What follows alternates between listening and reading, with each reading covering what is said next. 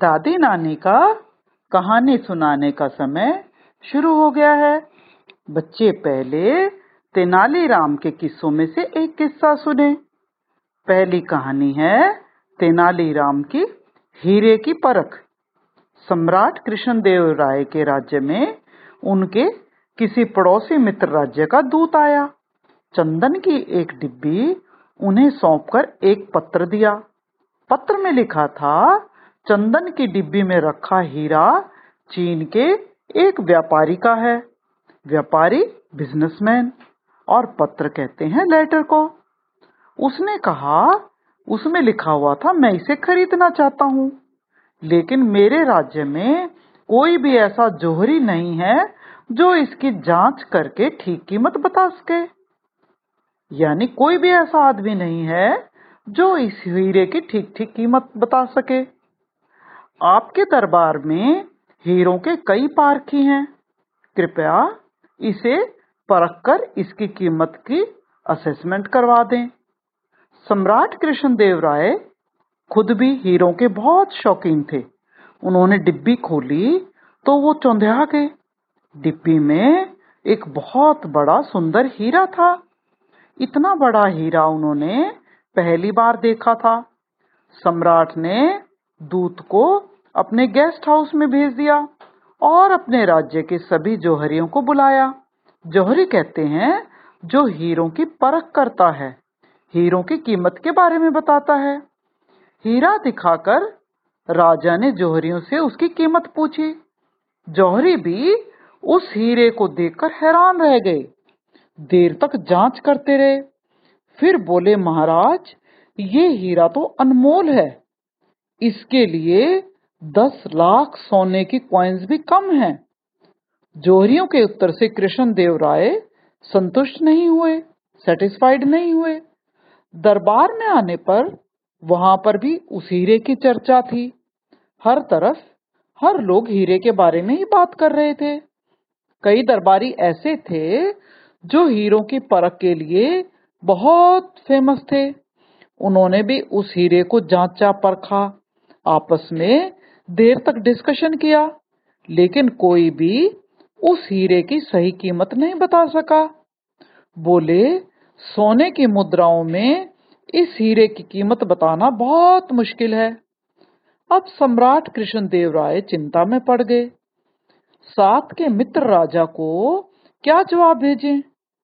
तभी तेनालीराम ने उस हीरे को देखने की इच्छा प्रकट की। मंत्री ने उसे मीठी सी झिड़की देकर कहा कि जब हीरे को इतने बड़े बड़े जौहरी भी नहीं परख सके तो तुम इसकी कीमत क्या बताओगे? तेनाली ने शांत आवाज़ में जवाब दिया, शायद मैं कुछ बता पाऊँ। कृष्णदेव राय मंत्री से हीरा उसे देने को कहा। हीरा तेनालीराम को दिया गया। तेनाली ने उसे हथेली पर रखकर एक मिनट के लिए देखा और फिर अपने ऊन की ड्रेस के अंदर उसे बाई और रख लिया। सम्राट ने पूछा, आपने इस हीरे को अपनी ड्रेस में, अपनी पॉकेट में क्यों रखा? तेनालीराम ने कहा, मैं अपने दिल से इसकी कीमत पूछ रहा हूँ। फिर हीरा निकालकर उसने सम्राट कृष्णदेव राय के सामने रखते हुए कहा महाराज, मेरा दिल कहता है, ये हीरा एक कौड़ी का भी नहीं है, यानी इसकी कोई कीमत भी नहीं है। दरबार में सन्नाटा छा गया। हीरे को जाँच करके उसे अनमोल बताने वाले दरबारी बिगड़ गए। अनमोल कहते हैं, बच्चों, जिसकी कीमत बहुत ज़्यादा हो यानी जिसकी कीमत बताई भी ना जा सके, इतनी ज़्यादा कीमत हो। सारे दरबारी बोले, महाराज, तेनाली ने हमारे ज्ञान को और हमारे एक्सपीरियंस को चैलेंज किया है। इससे कहा जाए कि या तो ये हीरे के बारे में ये प्रूव करे कि ये हीरा बिल्कुल ज़ीरो पैसे का है या हमसे माफ़ी मांगे। कृष्ण देव राय ने तेनाली से कहा, तेनाली, तुम कैसे कह सकते हो कि इस हीरे की कीमत एक कौड़ी भी नहीं है। साबित करो या तो प्रूव करो, नहीं तो सबसे माफ़ी मांगो। तेनाली सम्राट और दरबारियों को एक अंधेरे कमरे में ले गया और अपनी पॉकेट में से उसने हीरा निकालकर मेज पर रख दिया। अब वो बोला, क्या कोई बता सकता है कि मैंने हीरे को कहाँ रखा है? किसी को मेज पर हीरा दिखाई नहीं दिया। तेनाली बोला हीरा मेज पर रखा है, लेकिन वो अंधेरे के कारण दिखाई नहीं दे रहा। अब सब बताओ, क्या ये असली हीरा हो सकता है? अब सम्राट सहित सारे दरबारी हैरान हो उठे। तेनाली बोला, मैंने इसे यही देखने के लिए अपनी ड्रेस के अंदर अंधेरे में रखा था कि ये हीरा चमकेगा या नहीं, क्योंकि जो असली हीरा होता है वो तो अंधेरे में भी चमकना चाहिए। मैं अपनी ड्रेस में डालकर यही चेक कर रहा था। अब तो राजा तेनालीराम से बहुत इम्प्रेस्ड हुआ। और राजा ने दरबार में जाकर तेनाली की सूझबूझ की बहुत तारीफ़ करी और अपने मित्र राजा को लिख दिया कि चंदन की डिब्बी में रखा ये हीरा हीरा नहीं है, ये तो कांच का एक टुकड़ा है, जिसको बड़ी सफ़ाई से किसी ने हीरे की तरह बना दिया है। तो बच्चों, ये तो थी तेनालीराम की कहानी। अब बच्चे सुनेंगे एक और कहानी। पिता की अद्भुत वसीयत। उज्जैन नगरी इतिहास में बहुत प्रसिद्ध है। किसी समय वहाँ महाराजा विक्रमादित्य राज्य करते थे। वहाँ एक धनी भी रहता था। नगर में उसका बहुत आदर सम्मान था। उसका नाम था भद्रमणि। उसके चार बेटे थे, जो कि बहुत आज्ञाकारी थे। एक दिन उस धनी आदमी ने, अमीर आदमी ने अपने बेटों को बुलाकर कहा, बेटो, मेरी उम्र पक गई है। पता नहीं कब मैं इस संसार से चला जाऊँ। मैंने चारों के लिए वसीयत कर दी है। जो भी मैंने इस वसीयत में लिखा है, मेरे मरने के बाद उसी तरीके से धन दौलत को बांट लेना, आपस में झगड़ा नहीं करना, मिलजुल कर रहना, और तुम्हारा प्यार इसी तरह बना रहे। वसीयत में मैंने अपनी सारी दौलत के चार हिस्से कर दिए हैं।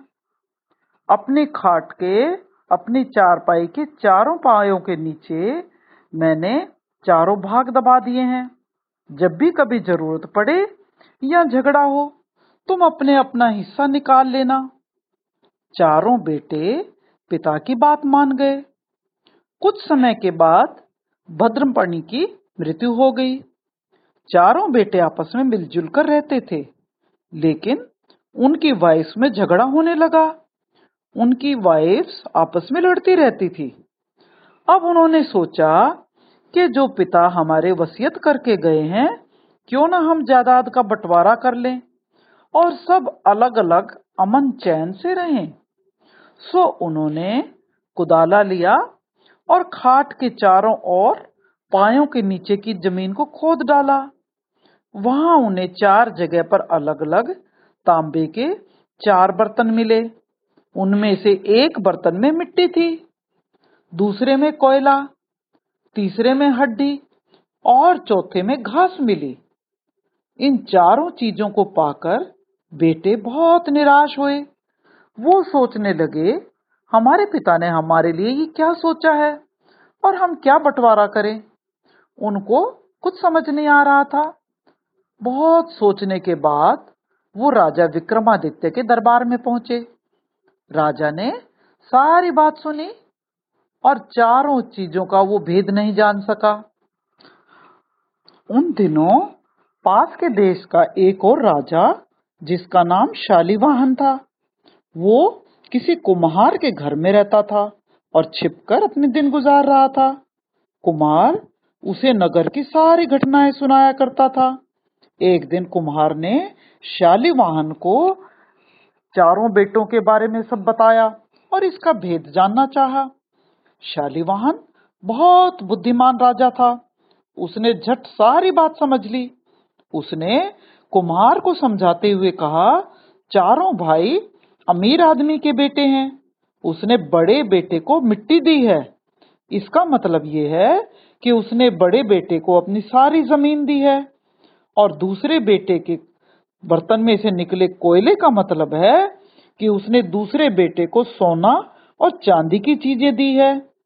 तीसरे बेटे के बर्तन में जो हड्डियाँ निकली हैं, उसका मतलब ये है कि उसने अपने तीसरे बेटे को सारे पशु दिए हैं। चौथे बेटे के बर्तन में घास के तिनके निकले हैं, जिसका मतलब ये है कि चौथे बेटे को उसने अपना सारा अनाज दिया है। शालिवाहन ने कुमार को कहा कि कल राज दरबार में जाकर चारों बेटों को ये भेद बता देना। कुम्हार ने वैसा ही किया। चारों भाइयों की प्रॉब्लम सॉल्व हो गई, उनकी गुत्थी सुलझ गई और अपने पिता की इच्छा के अनुसार उन्होंने सारी जायदाद का बंटवारा कर लिया। राजा विक्रमादित्य ने यह समाचार सुना तो उस भेद को जानकारी पर उसे बहुत हैरानी हुई। राजा ने कुम्हार को बुलाया और कुम्हार को सारी घटना सुनाने को कहा। कुम्हार ने बताया, महाराज, मुझे तो कुछ नहीं पता। इसका हल तो उस सीधे साधे आदमी ने किया, जो मेरे घर में दिन बिता रहा है। राजा ने इतनी अद्भुत समझ वाले आदमी को बुलाया, उसकी सूझबूझ की तारीफ़ करी और उसे बहुत सा इनाम देकर सम्मानित किया। राजा विक्रमादित्य विद्वान लोगों की, गुणी लोगों की बहुत इज़्ज़त करते थे। तो बच्चों, ये तो थी राजा की कहानी। और आखिर में दादी नानी बच्चों को तेनालीराम का एक और किस्सा सुनाएगी। एक बार महाराजा कृष्णदेव तेनालीराम के साथ बाग की सैर कर रहे थे। बातों ही बातों में महाराज ने पूछा, तेनाली, एक बात मेरी समझ में नहीं आ रही। सारे शरीर पर बाल होते हैं, लेकिन हथेली पर बाल क्यों नहीं उगते? तेनालीराम बोला, महाराज, क्योंकि आप अपनी हथेली से रोज़ाना गरीबों और जरूरतमंदों को धन, दौलत, कपड़ा, खाने का दान करते हैं। इसीलिए आपकी हथेली पर बाल नहीं उगते। तेनाली का जवाब सुनकर महाराजा मन ही मन में बहुत खुश होने लगा। बोला, मैं तो दान पुण्य करता हूँ, इसीलिए मेरी हथेली पर बाल नहीं उगते। मगर तुम्हारी हथेली पर बाल क्यों नहीं उगते? तेनाली हाथ जोड़कर बोला, महाराज, क्योंकि आपके हाथों से मैं दान लेता हूँ, इसीलिए उसकी रगड़ से मेरी हथेली पर बाल नहीं उगते। महाराज तेनाली का उत्तर सुनने के बाद फिर बोले, मगर दरबार में बाकी सब लोगों की हथेलियों पर भी बाल नहीं हुए इसका क्या कारण है? तेनाली बोला, महाराज, जब आप मुझे और राज्य के दूसरे जरूरतमंद लोगों को दान देते हैं तो दरबार के सभी लोग बहुत लालच और जेलेसी से अपने हाथ मलने लग जाते हैं। इसीलिए उनकी हथेली पर बाल नहीं उगते। तेनालीराम की इस तरह की बातें सुनकर महाराजा को बहुत हँसी आई। तो ये तो थी तेनालीराम की एक विटी कहानी। तो बच्चों, आज की कहानियाँ यहीं खत्म होती हैं।